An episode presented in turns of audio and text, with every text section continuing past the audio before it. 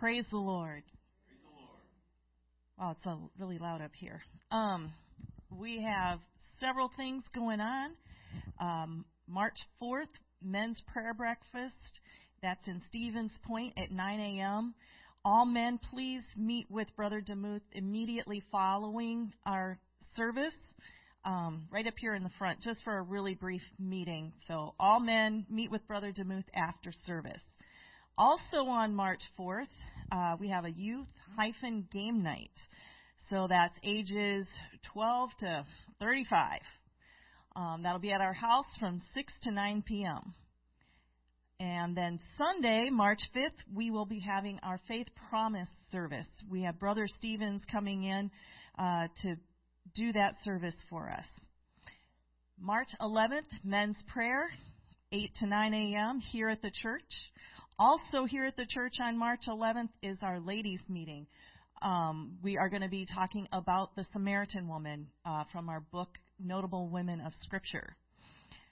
Then March twelfth, uh, a couple of things. We are going to be having a potluck to honor Brother Rapich's retirement as our maintenance man. And also this will be the final offering date for our Save Our Children offering. So you can be giving up until then, but that'll be the last date that we will actually take offering for that. Hallelujah.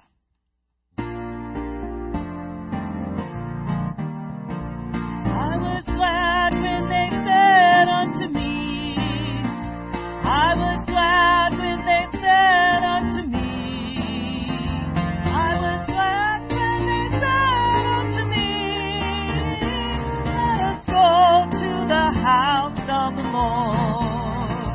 I was glad when they said unto me, I was glad when they said unto me, I was glad when they said unto me, let us go to the house of the Lord. There is joy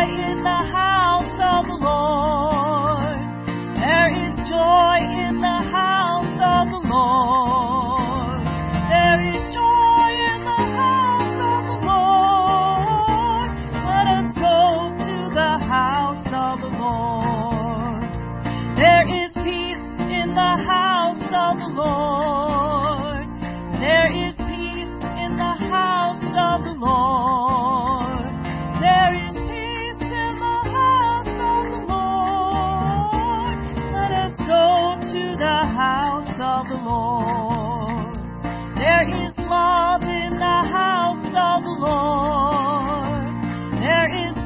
There is peace in the house of the Lord. There is peace in the house of the Lord. There is peace in the house of the Lord. Let us go to the house of the Lord. There is love in the house of the Lord. There is love in the house of the Lord. There is love in the house of the Lord. Let us go to the house of the Lord. I was glad when they said unto me, I was glad when they said unto me, I was glad when they said unto me, let us go to the house of the Lord. I was glad when they said unto me, I was glad when they said unto me, I was glad when they said unto me, let us go to the house of the Lord.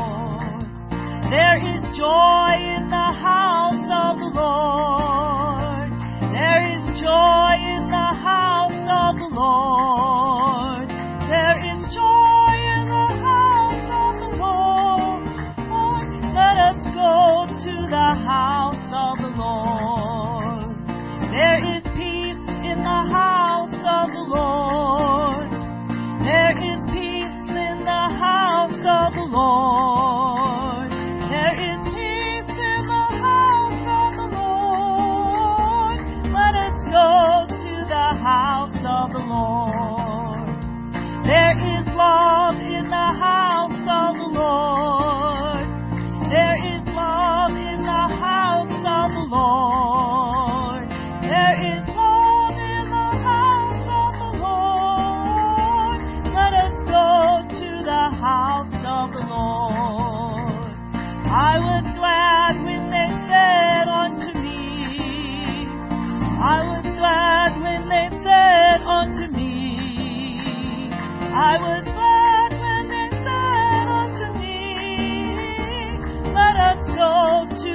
house of the Lord. Hallelujah. Thank you, Jesus. So glad to be here, Lord, and in your presence. Hallelujah. Thank you, Jesus. Thank you, Jesus. There is no one like you, Lord. Hallelujah. Lord, we have come here to enter into your gates with thanksgiving. Hallelujah. Thank you, Jesus. I praise you, Lord. Hallelujah. Thank you, Jesus. Thank you, Jesus. Hallelujah. Oh, you are worthy, Lord. Hallelujah, Jesus. Thank you, Jesus. Thank you, Lord. Hallelujah.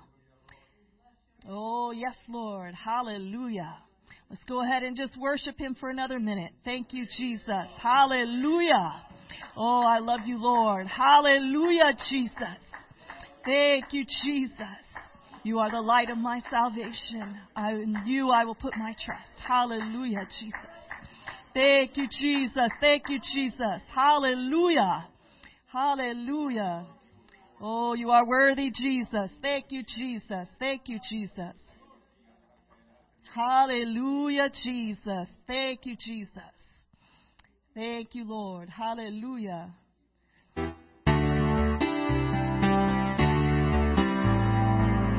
Over all the earth, you reign on high. Every mountain, stream, every sunset, sky. But my one request, Lord, my only aim is that you reign in me again. Lord, reign in me, reign in your power over all my dreams. In my darkest hour, you are the Lord of all I am. Won't you reign in me again? My life reflects the beauty of my Lord. You mean more to me than any earthly thing. So won't you reign in me again, Lord? Reign in me, reign in your power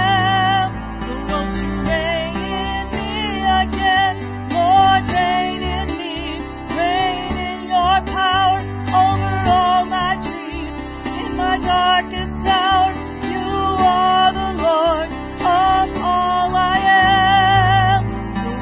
Lord, reign in me, reign in your power over all my dreams. In my darkest hour, you are the Lord of all I am. So won't you reign in me again? Over all the earth, you reign on high. Every mountain, stream, every sunset, sky. But my one request, Lord, my only aim is that you reign in me again. Lord, reign in me, reign in your power over all my dreams. In my darkest hour, you are the Lord of all I am. So won't you reign in me again, over every thought, over every word. May my life reflect the beauty of my Lord, as you mean more to me than any earthly thing. So won't you reign in me again, Lord? Reign in me, reign in your power over all my dreams.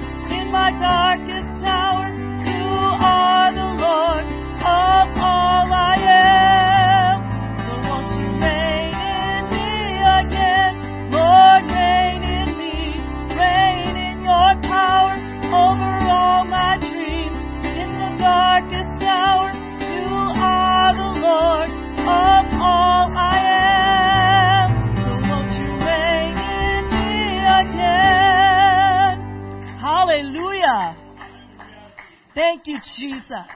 Lord, I want you to reign in me. Lord, let your will be done. Hallelujah, Jesus. Lord, as a tool in your hand, Lord, that you can use. Hallelujah, Jesus. Thank you, Jesus. Reign over my life, Lord. Hallelujah. Hallelujah, Jesus. Thank you, Jesus. Hallelujah. Hallelujah, hallelujah. Thank you, Jesus. Thank you, Jesus. Hallelujah.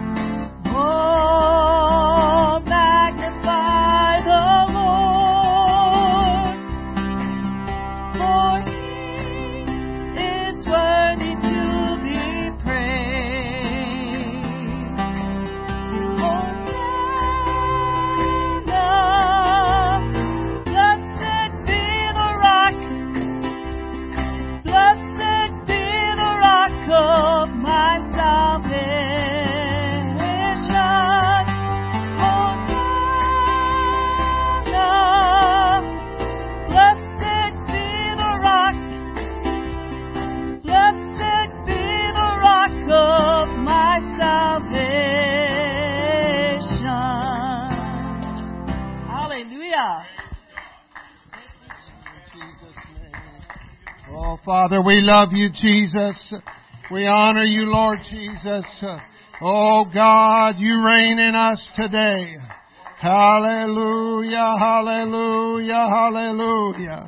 Glory and praise and honor be unto you, Lord Jesus. Oh, God, my God. Hallelujah, hallelujah. Hallelujah, Jesus. Hallelujah, Jesus. You are here, Lord. You are here, Lord. You are here, Lord Jesus, to minister. Your ministering angels are in this place. Hallelujah. Oh, God. Hallelujah. Jesus.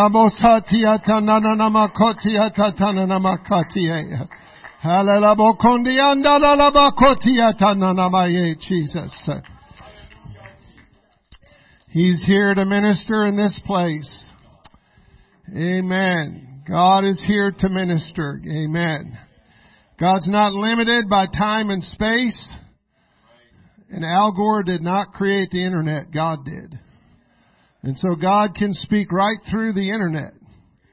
Amen. And he can minister. And he is going to minister today.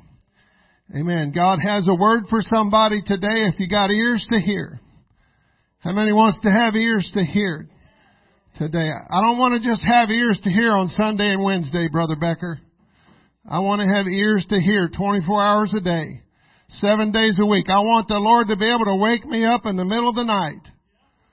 I want to be listening while I'm sleeping, because you know your mind doesn't sleep. Your body sleeps. Your spirit and your mind don't sleep. Amen. I, don't you want the Lord to wake you up? Amen. Don't you want Him to speak to you? Don't you want Him to give you a word? Amen. And God doesn't. He works outside of church service. Amazing, right? That's revelation for some people. Hallelujah. He probably works better outside of church service. Hallelujah. I don't know about you. When I, when you least expect it, I want God to speak to me. Amen. When I'm just going about my day, just minding my own business, as they say, I want God to speak to me. And I believe He's going to do that in this last day. And He's not going to, He's not going to limit it to certain people. He's going to give it, He's going to make it to whomsoever will. Y'all will see what I'm talking about. Amen. The book of Acts, chapter thirteen. Book of Acts, chapter thirteen, verses one through twelve. Sounds like a lot, but it's not. I could just read the whole book of Acts. Amen. Hallelujah. Jesus' name. Amen. When you're there, say amen. Now there were in the church that was at Antioch certain prophets and teachers. You know, they didn't have church in that day like we do today. They weren't meeting in a building like this. They were meeting in somebody's house, most likely, or many houses. They were probably moving around because there was persecution going on, you see. And uh, and so there was, the church had to move. They had to keep moving around to, to get away from the persecution, but they didn't let that stop them from having church. But like, let me say that they weren't having church like we do today, so... Uh, as we go on here, it says, and there were certain prophets and teachers. Doesn't mention pastors there. I don't know why that is, but, you know, God's going to send who He will. You don't have to leave. I don't believe that the, the structure of pastors that we have today was the structure they had in the in the Bible, in the New Testament church. I don't believe that's the... I'm not disparaging or saying anything against what we have today.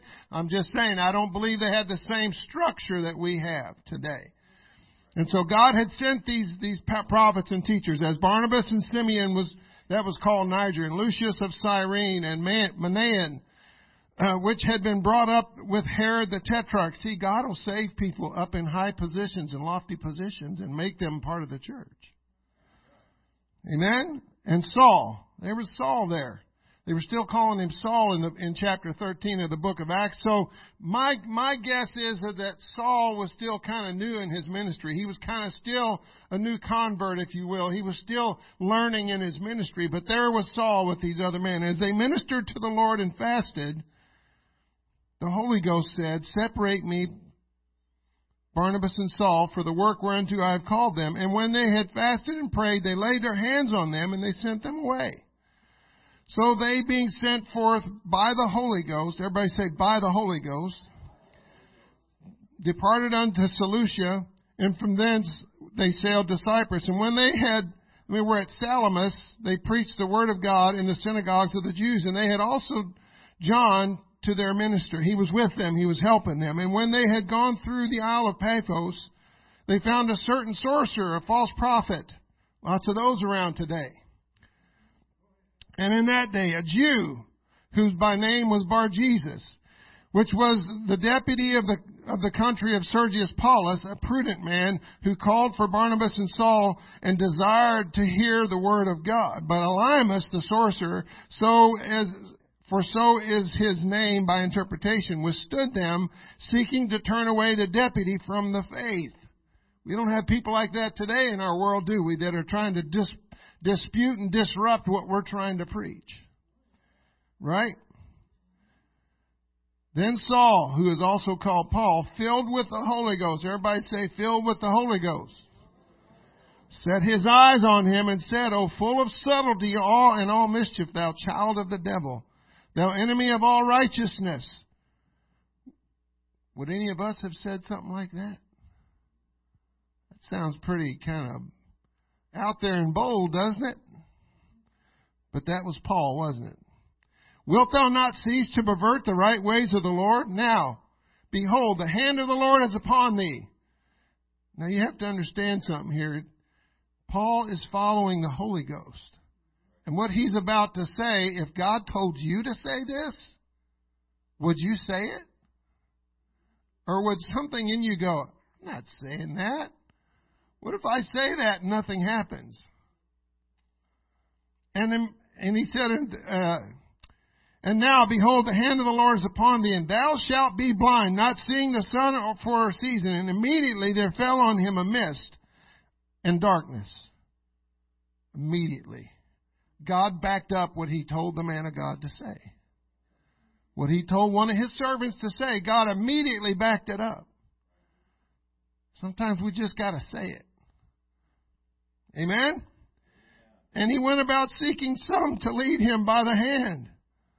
Then the deputy, when he saw that what was done, believed, and being astonished at the doctrine of the Lord. Father, thank you for this time to minister to your people. In Jesus' name, you can be seated. In Jesus' name. So this guy, Saul, called Paul, and these other men, they were there in the church in Antioch, and they were just doing what, they were just being faithful. They were doing what God had called them to do, there to do whatever in that congregation. They were in the middle of ministering to the Lord. They were just being part of the body. They were doing what God had called them to do, just going about their business, if you will. And while they were exercising themselves for God's purpose, the Holy Ghost spoke. And he spoke God's will to them, and that they had been chosen for a specific purpose and mission. Why Saul and Barnabas? Doesn't say. Why couldn't he have called these other two guys? Because God has a plan. He's not making this up as he goes along. He's got a plan. From the very foundation of the world, Sister Bell, he has a plan up to and including this day and beyond this day. He already knows. Even in the New Testament, there was one place where the Bible says that Jesus already knew what he was going to do. God already knows what he's going to do. He's not figuring this out as we go. Just because we don't know his plan, just because we don't know his will, he's not going to necessarily give us all the details when he does call us. Just like he told Abraham, pack up your stuff. You're leaving your dad and head out. Where am I going? Don't worry about it. I'll tell you when you get there. And that's pretty much what happened to these guys. And so they, they fasted and prayed and laid their hands on them, and they sent them out. And it doesn't indicate here that they that God told them where they were going or what they were going to do when they got there. They were just to go. And they were just some men. And you could put your names in there and take Paul and Silas out. You could put Rob and Katrina in there. You could put anybody in there. Because as, as the pastor already said, we're all the same height to God. We're all on the same level. Everybody's at the same point. And God can use anybody. Anybody. And he will. What was it about these men that was, that God chose them? What was it? What do you think it was? They were just being faithful. You know, you were talking about grumbling to God about, why? Hey, I'm still up on the shelf up here. Remember? Like he doesn't remember. Like he doesn't know how old I am. And, you know, hey, I'm getting older here. anytime now. Don't forget about me. He hasn't. And the last time, I think I told you all the last time I started grumbling to God, he said, he just said, be faithful. That's all he's ever said. Just, okay, okay, okay, okay. I'm going to be faithful. Enough said. I'm not going to grumble anymore. And I'm not. I'm not, not that I'm not going to feel like it, but I am not going to do it because I, he has told me, be faithful. So we never know. You never know. You could just be minding your own business, going about your business, going to work, and God could speak to you on the way to work. He could speak to you while you're doing the dishes. He could, he could just speak to you. It's, it happens all the time. Stop what you're doing. I need you to pray right now. Don't, don't tell you who for. Don't tell you what for. Just, just stop. Put your dishes down. I need you to pray. And sometimes you just have to go to just start praying and wait for him to tell you why you're down there praying. And he'll give it to you. And sometimes he won't give it to you. But you just have to pray. You just have to know that now, right now you have to be able to know that voice of God so ex- distinctly that you know he, that's him telling you to do this. Because somebody might be in an airplane somewhere that needs your prayer. Somebody might be on a hospital bed in a surgical room that needs your prayer. Somebody might have just been in an accident and they need your prayer. I was at, we were in, in West Texas, and I was on my way to work from a little town I lived in in West Texas up to Amarillo, and I was on the interstate, and my truck got a flat tire, and my wife's sitting at home in the recliner kind of half asleep because it was her day off, and all of a sudden, something woke her up, and just, just, and she, in her, and when she woke up, it was like she saw this, like this vision of me being hit by somebody in my truck. Well, there I was on the side of the interstate trying to change the tire on my truck, and this guy that wasn't paying attention, driving his van, was looking down or something, and he was, he was going full speed down the emergency lane right where I was sitting. And it was right about the time God woke her up. Well, I saw him coming, and I dove in the ditch. You know, maybe I'll just get a new truck. Won't have to worry about this tire. Well, all of a sudden, that guy just he went back out on the main lane and went on about his way. And I was like, whew. But God woke her up. What if she'd have ignored that? Would I be standing here today? I don't know. God call anybody. So we, we've all been, if you haven't, you live under a rock, but we all know what's been going on in, in uh, Asbury, K- Kentucky, right? With all this, you know, and it's it's happening in many other universities now. It's happening all over the country. And uh, a young man that's a pastor down in um, Middlesboro, Kentucky that I know said they're looking at moving it to Rupp Arena because they had to get them out of that building because the students there have to have midterms or something. So, so they're looking at moving it to Rupp Arena. If you don't know what that is, it's a big basketball arena named after Adolph Rupp. Anyway, it's in Lexington. So they, they're wanting to continue this thing, right? And, but, but the point of me saying all this is that I'm going to tell you a little story. So I'm, what I'm doing is bringing the book of Acts, what happened to these guys, to present day. Okay? So these, this young man was was in Arkansas preaching a revival, and he was he was he was done preaching, and he was in his room praying, and the Lord prompted him to buy an airplane ticket and go to Asbury, and that's all he told him. Didn't tell him what he was going to do there. Didn't tell him why. I mean, he kind of, if you're if you're an evangelist and God's prompting you to go somewhere, you probably good. Good chance you're going to be using whatever God, gift God gave you, right? And so he, he called another minister, another evangelist, and they went. One drove and one flew. And they got there, and they they, they had, you know, they had to find a place to park. Place is crazy, and so he had no idea up to that point what he was going to do, where he was going to go, or what he was going to say. And so he goes there, and and so they just get together, and just like Paul and, and Barnabas When the Holy Ghost spoke, what did they do? They went. They laid hands on them, and they didn't hesitate. They didn't talk about it. They didn't go, oh, I don't know, man. We're, he hadn't told yet. They just went. Paul and Barnabas just went. Because there was that guy there that was that sorcerer that Paul needed to deal with. And there was that his his boss that got, that was hungry that wanted to hear the gospel. And Paul sent them there for a specific reason. Or God sent them there for a specific reason. So these men here, God had a specific reason. And so they listened to the voice of God and they obeyed it. He bought a plane ticket and he flew there, not knowing what he was going to do. And so as they got there and they got together and they were praying, they, they decided they felt like they, they were to just walk through the campus and wait on God. So that's what they did. So they walked through the campus and there's lines waiting to get in the chapels and the buildings. And, and so they didn't feel led to go that way. And so there was crowds of people that were just kind of hanging out in in big grassy areas of the campus. And so they felt drawn to this one area. There was a couple hundred people just singing, guitars and playing and singing. And, and so they just felt to just kind of come up alongside them and just stand there and just participate, worship, and, and wait on God. So he had his finger stuck in the, his Bible in the book of Acts chapter nineteen. He felt God give him Acts chapter nineteen. If you don't know where that is and where, what's going on in Acts chapter nineteen, you need to go read it. So he's standing there worshiping.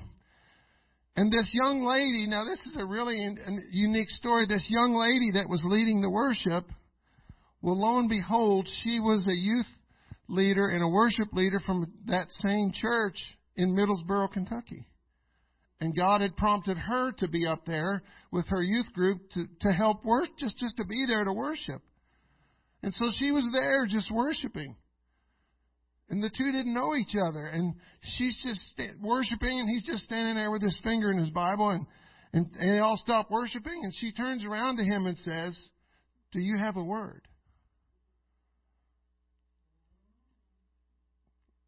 Let me let that sink in for a minute.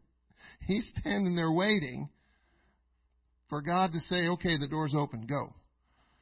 She's worshiping, he's worshiping, he's just waiting. God stops her and tells her to say to him, "Do you have a word?"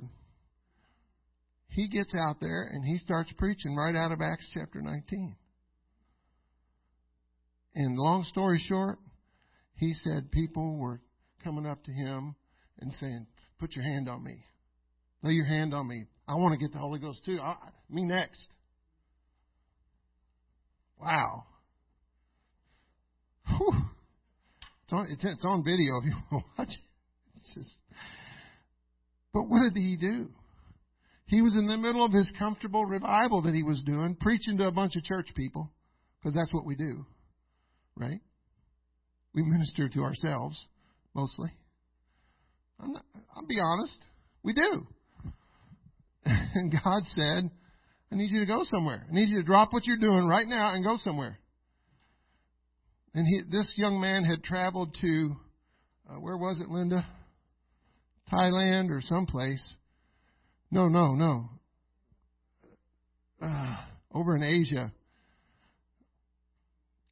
He had seen thousands of Muslims receive the Holy Ghost. And he said in the video that this, what he saw there was just bank. Bangladesh.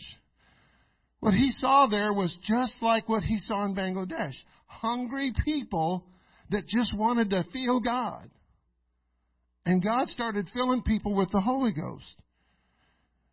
And he didn't have any notes, and he didn't have a pulpit, and he it was not the, the typical environment that you would expect. It was out in the open. And he just went. That was not in his comfort zone to do that. But he went. And people are people everywhere are hungry. There's hungry people right outside the doors of this building right now.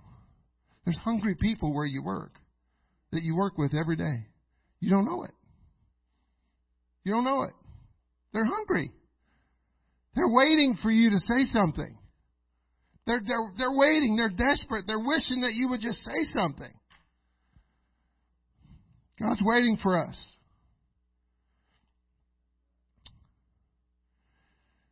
In twenty fifteen, Sister Claudette Walker was preaching at a conference in California, and she made reference to a message that Brother T W Barnes preached in the sixties, late seventies, somewhere in there. And um, in that message, she she was talking about, she was asking God for, for more, because she was...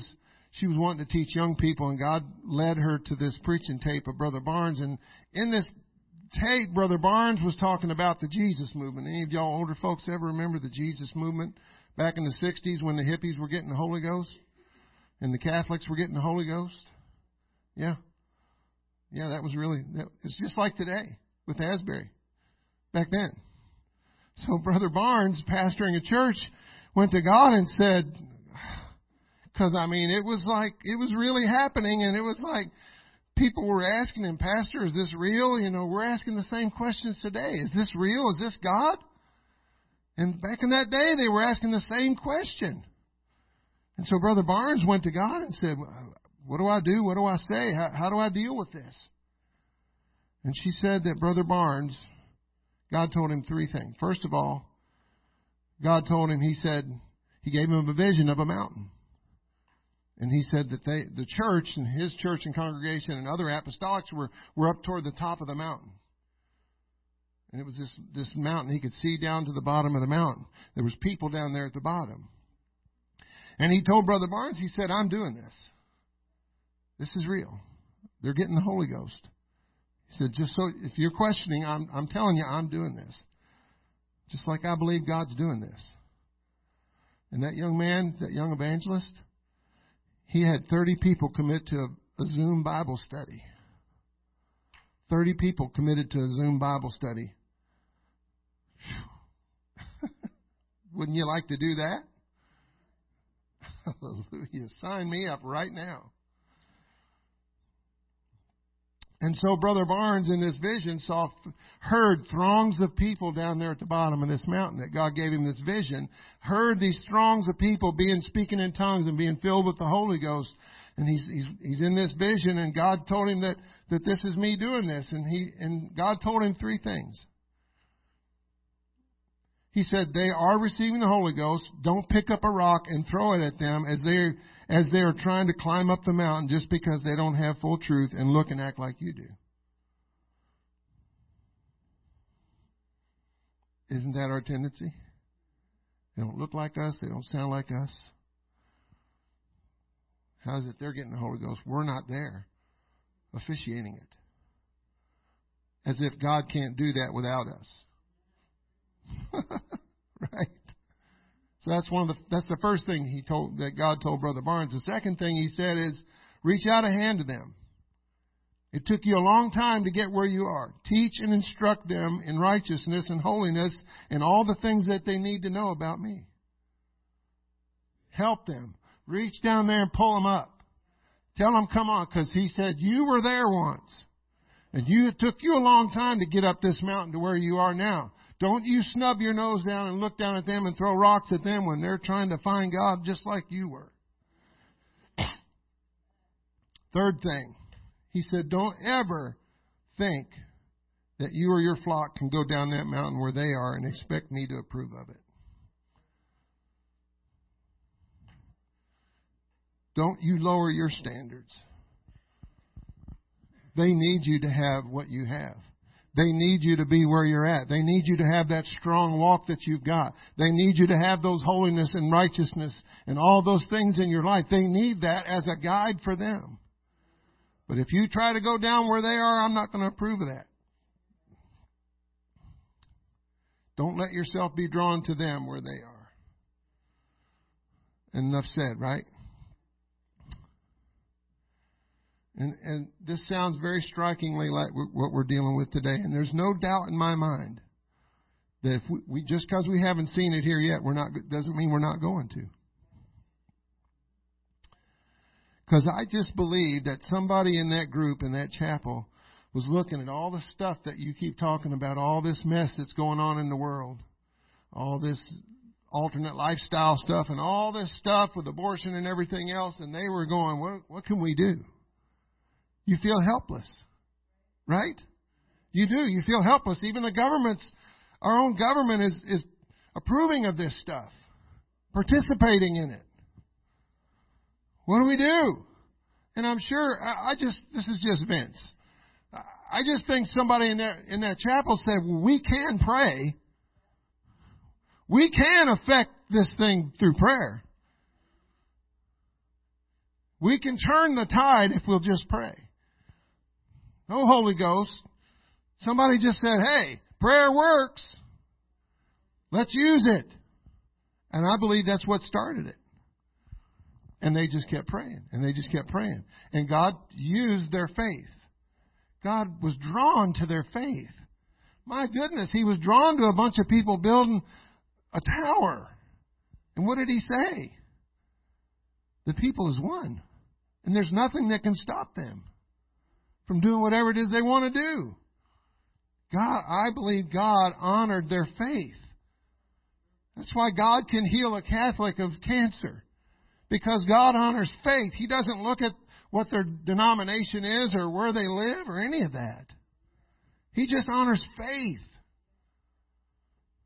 And he wants us to exercise our faith. Just like that young evangelist that said, I'm I'm here t- preaching a revival. I'm sure he had to call that pastor and say, hey, I'm, I'll be gone. I'll let you know when I get back because I don't know when I'll be back.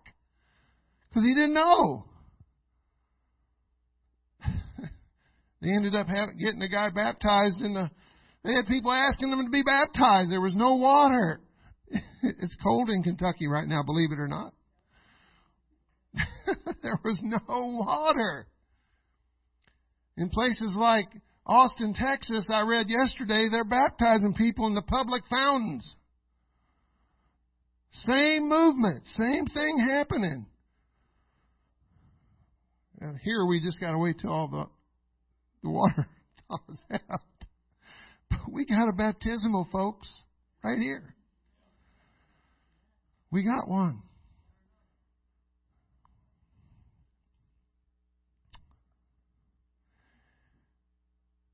You know, Jesus told his disciples, and by extension, he had told every one of us in this room and every future believer to go, to teach, and to baptize. Didn't he? We're going to read that. Matthew twenty-eight, nineteen and twenty. Go ye therefore. Who's the ye? Everybody in the room, raise your hand. Everybody. Everybody in the room, raise. Ye is you. Go ye therefore and teach all nations. What, what's all nations? All nationalities, maybe? Like all these illegal foreigners coming across our border, both directions. God loves them too. If God will fill a thousand Muslims with the Holy Ghost in Bangladesh, he loves the Hmongs. He loves, he loves these people. Do we love them with the same kind of love he loves them with? Or do we want to hold them at arm's distance because they don't look like us? They don't smell like us. They don't act like us. Like the pastor said this morning, we were we were that person one day. We were wholly lost without hope in this world. And God pulled us out of the pit. And he saved us. We didn't save ourselves. Don't ever, I remember when I was in the Army, the guys that went from enlisted to, to officer, they said, never forget where you came from. I never forget that officer telling me that. I'll never forget that I was a private. He said, I'm not going to let this go to my head. Don't ever forget where you came from. When you're reaching in the pit, when you're reaching in the ditch, when you're pulling them out of the fire. Don't ever forget. Go ye therefore and teach all nations, baptizing them in the name of the Father and of the Son and of the Holy Ghost. Who's supposed to do the baptizing? Believers. I, I didn't write it. It's in the book. Teaching them to observe all things. Whatsoever I've commanded you. What, what is that? What, all things. What all things? Now, I know he was talking directly to his disciples at this moment when this was written, but by extension, he's talking to us. What things are we supposed to be teaching? The Word, the gospel of Jesus Christ. Jesus loved you. And He died for you. And He wants to fill you with the Holy Ghost the same as anybody else in this city. And it's your decision. And lo, I'm with you always, even to the end of the world. Is He with us today? If He calls you, if He wakes you up, Brother Terry, in the middle of the night and says, I need you to go do something, is He with you? Is He going to go? Is He just going to leave you hanging and just send you out there to make an absolute fool of yourself? No. And He's going to ask you to do some weird stuff that you're going to go, God, I can't do that. And He's going to go, I know you can't. I need you to go be there so I can do it. But He needs us there. He's always used the human element. Has He not? How did the church grow after the day of Pentecost? How did it grow? They went from house to house, breaking bread and having fellowship. And that's not talking about just pigging out. They talked about the Lord. They talked about the things of God. They talked about the gospel. They talked about their, their testimony, what happened to them. And they just continued to talk about it. They didn't have a Bible. Paul didn't use the King James Version. They didn't have a, they had no Bible. No scriptures. They were all kept in the synagogue. So it had to be by word of mouth and by their testimony. The blood of, by the blood of the Lamb and the word of their testimony. That's how the church grew. They didn't have an Acts two thirty-eight message, like we call it. They did, but not like we call it. God gave us His Word, His precepts, and His principles to teach. Right? Second Timothy three sixteen says, all Scripture is given by inspiration of God. It's God-breathed and is profitable or useful or advantageous or valuable for doctrine, for teaching. Principles, precepts, for reproof, for correction, just like Paul did to that sorcerer. Just like that other sorcerer that we read about in the book of Acts that wanted to buy the Holy Ghost and, and the power to give it with money. And what did it, what was he told? You're, you're going to die with that. It's the Scripture's good. It's it's good for the good things, but it, it's needful for reproof, for correction, for instruction in righteousness, right? That the man of God, we all get hung up on those three words right there in that Scripture, don't we? Because we think man of when we see man of God, we think of a licensed preacher. Do we not? Because that's our culture. That's what that's where that's what we've been taught. But if you if you study that word out in the New Testament, it, it actually means all believers, whether man, woman, or child. That's just King James, how they transcribed it. That the believers, the men and the women of God, may be perfect, thoroughly furnished unto all good works. Folks, we're thoroughly furnished. I, I made reference, I was on that call or something, to um, Brother Jackson, that's now pastoring a home missions church in Florida. He was a new convert. He didn't know four scriptures, literally. He'll tell you that. He knew the scriptures that he needed to get back, get saved. That's it. He didn't know. He didn't even know where some of the books of the Bible were. And he was out teaching home Bible studies. And people would ask him questions like, well, what about Ezekiel or something like that? And he'd say, well, I don't know about Ezekiel, but we'll get back to that. But right now we're talking about this. He had enough wisdom to know, let's keep let's keep the conversation focused on what we need to keep it focused on. Because he really, in his back of his mind, going, oh my goodness, who's Ezekiel? I got to find that one out. But he was a new convert, teaching Bible studies. Nobody told him he couldn't do that. Matter of fact, somebody probably told him he could do that and released him to go do it. Don't worry about if he makes a mistake. We all make mistakes. Yeah, you're going to say something stupid. That's why we have these written Bible studies, right? If you can read, you can teach a Bible study. Right? You have them read the scripture, you read the verbiage, and you expound a little bit, and then you have them read the scripture, and it's just, it's pretty simple. It's not rocket science.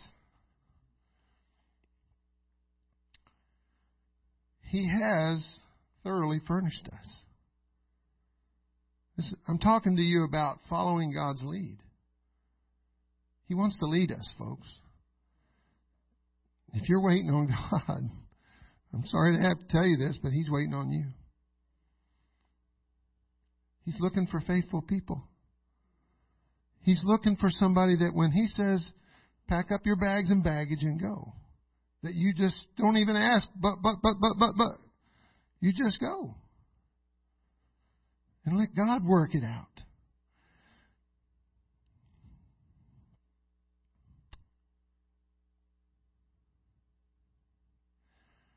This word that we that we enjoy, this this logos, this this Bible that we read and that we preach from, and that we we we have this truth built into that we, we depend on every day. It was first spoken. It wasn't written.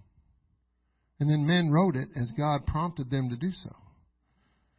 And it was recorded. And then it was passed down from time, from year to year to year, to decade, to eon, to century, and And it, it's come down to the thing that we have today. I've got thirty or forty different translations and all kinds of stuff on this iPad of the Bible. Isn't that amazing? I don't have to have a bunch of books. In a, I mean, I got them. I got the books in my bookshelf, but I don't need to go to those books anymore. I can just flip to the next translation or the next whatever and just do all my study in one place. It's beautiful. So we got no excuse. It had the same power to deliver before it was written as it does today. Amen. We just have to speak it. That young man, Brother Fish, he didn't know, he didn't know, he didn't have a message. He didn't have notes, Brother Becker. He had nothing. Nothing prepared. Just waited on God. Waited on the Holy Ghost. And he just stood there, and you should see the video. He just preached. He went, he started with one scripture, Acts nineteen. What happened in Acts nineteen? Paul went to a bunch of believers. Right? Isn't that what they are right now? They're believers. They believe in Jesus. They love the Lord. They just don't have all truth. And he expounded to them right out of that scripture. And it, it met where they were. And he just basically said, this is for you. You're a believer. And you could just see the faces of the people. It was just amazing to me. They were, he said they were grabbing his hand and putting it on their head. Pray for me next. What an awesome thing. To be around hungry people like that. Fighting over who gets the Holy Ghost next. Hallelujah. It's our job. It's our job. This is our job. To follow the leading of the Holy Ghost. And to go and proclaim. We just read it in Matthew twenty-eight, nineteen and twenty. Go. And preach, proclaim, and teach. And how was the people added to the church on the day of Pentecost? The Lord added to the church daily such as should be saved. One translation says such as were being saved. How were they being saved? Somebody was telling them, this is what you got to do. Something tells me they were repeating what Peter said. If it worked and I got the Holy Ghost and I was one of those three thousand, hey, that worked for me. Words to that effect. I'm going to tell the next guy I'm talking to the same thing. Because the story about what happened to Jesus was not, it was common knowledge. They all knew who he was. It was a very public thing that happened. So it wasn't hard to regurgitate that. Hey, remember that Jesus guy they crucified? Peter talked about him on the day of Pentecost, and here's what happened when he got down to this point. And I'm going to tell you the same thing. You got to repent. And that's what that brother in, our, in Asbury said. He said, you, we're going to repent right now. And he joined with them. We're all going to repent. I need to repent every day. And people were just drawn to that. But it's our job to proclaim and preach it. It's on the recipient or the hearer to receive it. When somebody preached you the gospel, Sister Bell, it was your job to receive it or or push it away. What you did with that was on you. It's not on me. I'm just the mailman. I stick your mail in the mailbox. I close the door and flip and roll my window up and go on down to the next mailbox. I'm that. I'm done with that. What's in that mailbox is history to me. It's ultimately God's responsibility to take it from there. First Corinthians three, five through eight says, Who when who then is Paul and who is Apollos? Who do we think we are? We're nobody, really. We're, I mean, we are somebody, but that's a, that's the point here. Who then is Paul and who is Apollos, but ministers, servants, believers, by whom ye believed, even as the Lord gave to every man.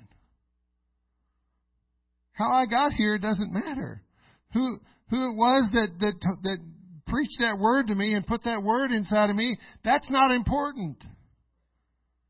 They're not doing it for their glory. As I heard one preacher say, I don't want them to remember that it was me. I want them to remember that it was Jesus that got a hold of them. I'm just the vessel. I'm just the conduit. I'm just the one bringing you the message. I'm just the mailman. He goes on in verse six. I have planted, Paul's saying. Apollos watered. But God gave the increase. So then neither is he that planteth anything. In other words, anything or anyone special. Just a tool, just a vessel. You're just a, you're just casting seed. You're just casting water. You're just there to do the job God sent you there to do. Neither is he that watereth, but God that giveth the increase. Now he that planteth and he that watereth are one. For every man shall receive his own reward according to his own labor. It doesn't matter if you're watering or planting. You're one. Our job is to cast seed. Our job is to go in prayer and water it. And wait on God to shed His light on it. And let that person decide what they're going to do with it. Everybody's not going to respond to this the same way. How many people did, did they reach out to before they got to you? Who knows? Nobody kept track, probably. There was probably a lot of people before God got to, to me that they tried to reach and they didn't want anything to do with it. But when they got to me, there was something that, that the hook got set. I was hooked. I was hungry. I wanted to know more. Just one scripture is all it took, and I just wanted to know more. And there's people out there like that right now. We're just vessels. We're delivery people. We're operating with His faith to do what He's sending us to do. And it's going to happen even more and more and more, just like what's happening in Asbury with, with these young men just being sent at, at a whim, just at the last moment, get on a plane and go. What are you going to do when God asks you to do that?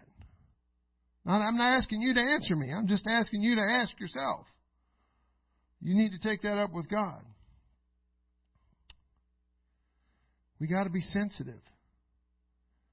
There's a lot of stuff that's vying for our ears today in our mind. We got to be careful what we allow in to interrupt what God's trying to say. Just like Barnabas, Barnabas and Simeon and Lucius and, and these other guys, just like the evangelist and the musician that was there at the college campus. And I got to hear the about the musician part. The Brother Fish talked about the late the girl that was playing that. But then I got to hear from her dad that that was her that did that. So she was in the right place at the right time. She listened to God. As I, as her dad said it, she just said, she told her dad, I feel like we need to go up there, Dad. She, he said, go. Go. That's what you feel to do, go.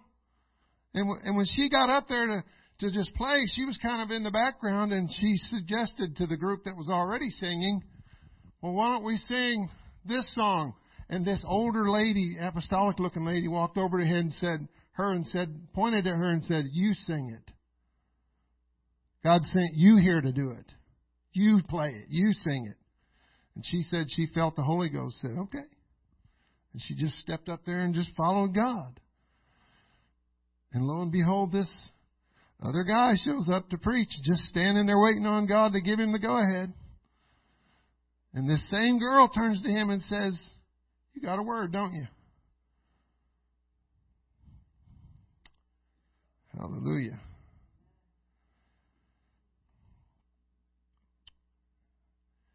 First Peter three fifteen says, "But sanctify the Lord God in your hearts and be ready."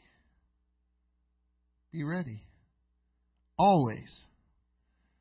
Be ready every Sunday and Wednesday.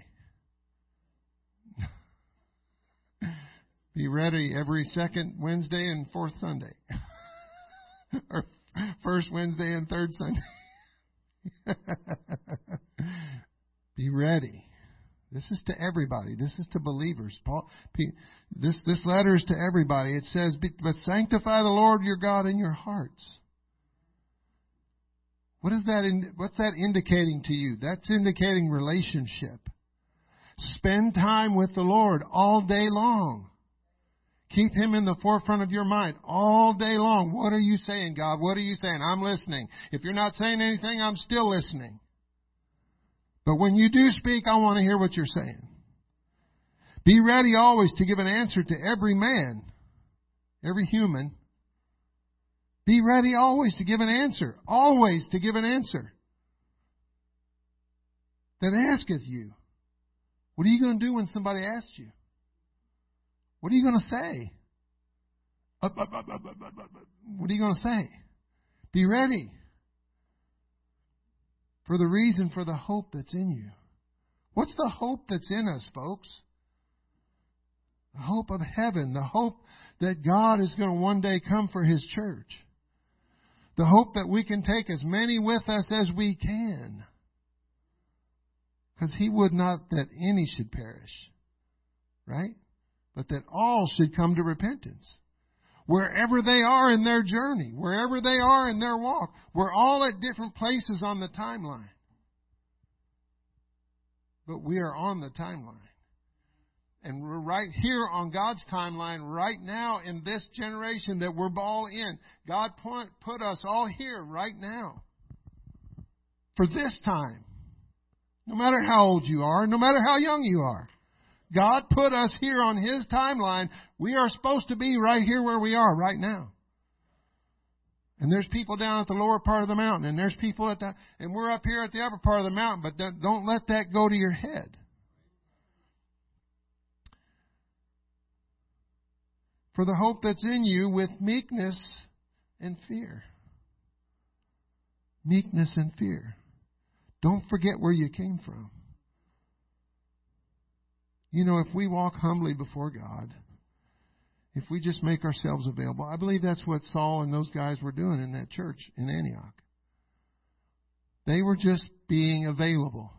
They were just ministering. They were just doing what they knew to do. And they were waiting on God. I believe that Saul had learned a lesson from his Damascus Road experience and some, from some other things that happened in his life. I believe Saul had begun to learn that he wasn't in charge of his life anymore, for one thing, and that he needed to wait on the Holy Ghost before he did anything. And the, probably the last thing God told him was to go to that church in Antioch and minister and wait. Doesn't say that in there, but I'm going to say that it says that in there. Because the next thing he knows, the Holy Ghost is saying, all right, Saul and Barnabas, you're getting ready to leave. Go buy a plane ticket, you're leaving.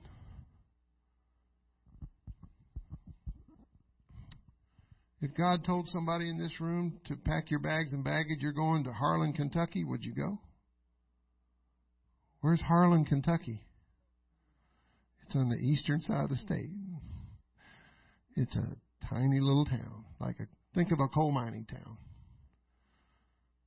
But would you go? Would you not even hesitate? Would you just say, okay, God, you, you said this to me three times. All right, I'm going. Would you do it? It's a rhetorical question. It's not for you to answer to me or him or anybody else. I'm just picking Harlan, Kentucky, because that's just a, a town I know that needs a pastor. Because I was talking to that guy in Kentucky. And I told him, I said, until, until God says otherwise, I'm here. Not, not going anywhere. And the church said, amen. Hallelujah. Let's all stand. Are we following God's lead? Are we following God's lead? Are we desiring to follow God's lead? Are we willing to go wherever He tells us to go? Even if it's, you need to go to your next door neighbor's house and you need to say this. Are you willing to do that?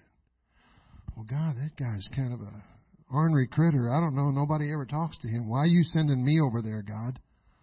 Why, why do I have to go? Is that our attitude? Can't you send somebody else? Can't, can't I go next week? So I can have some time to prepare and think about it? No. I need you to go right now. Don't plan what you're going to say. I'm, I'm paraphrasing. The Bible says don't don't think about and plan what you're going to say. Just be ready. When you get there, the Holy Ghost will give you what to say. Just like that young man that went to that, that campus and stood in that middle of that crowd of people. He's like, I can't wait to get in the chapel. God's needing to do something right now. And God was waiting. Are we going to be there when God needs us to be there? Father, we love you. Lord, we give you praise and glory and honor. I'm not going to call anybody up here. If you want to come up here, that's up to you. But I believe God's talking to us. As I said at the beginning, if you have ears to hear, God's talking to us. He's been talking to me. He's been dealing with me about this. He's been telling me I need to just be faithful. Even though I don't understand what's going on exactly, even though I don't know all the details, He's not going to give me all the details. He's just waiting and expecting for me to be faithful. Father, I need you to help your people to be faithful. I need you to help us to get to a place, oh God, to move to another realm in your spirit, to move to another place in your spirit, God, where you can begin to wake us up in the middle of the night, where you can begin to direct us and order our steps, moment by moment, day by day, God. That you can begin to tell us, oh God, that where you need us to go, what you need us to do, and what you need us to say, God. Lord Jesus, it's all about souls. It's all about the lost, oh God. Father, in the name of Jesus. Hallelujah. That young evangelist said the greatest thrill he ever had was not preaching a revival in a church. Was when he was in Bangladesh and when he stood in that college campus and stood around those hungry people. He said that's the greatest thrill of his life. And I believe that God's going to use this church to begin to launch some things. If we'll listen to God and follow His leading, It's going to be a testimony that God, God called me and God told me to do this and I did it and this is what happened. This is the result and God's going to get the glory. You wait. Amen. That young pastor in Kentucky, they don't even have anybody in the college down there where he's at. He just went to the chapel and said, hey, I'm, I'd like to have a prayer meeting in your chapel. You know what they said to him? We'd love to have you. Secular college. We'd love to have you. Oh, yes, absolutely. Let's schedule it. What doors is God opening already? We just need to wait for God to tell us what to do and go do it. Let Him open the door. Amen? There's, there's thousands of students on these college campuses. Amen? Let's pray that God gives us revival. Father, thank you for this opportunity to be before your people today. Lord, that you would minister to them, not even just from this service, but as they go, Father, that you would continue to speak to their hearts and minds about these things, oh God. Let their ears be open to hear what you're saying to them. In Jesus' name we pray. Jesus' name we pray. In Jesus' name. Everybody say in Jesus' name. Amen. You're dismissed. In Jesus' name.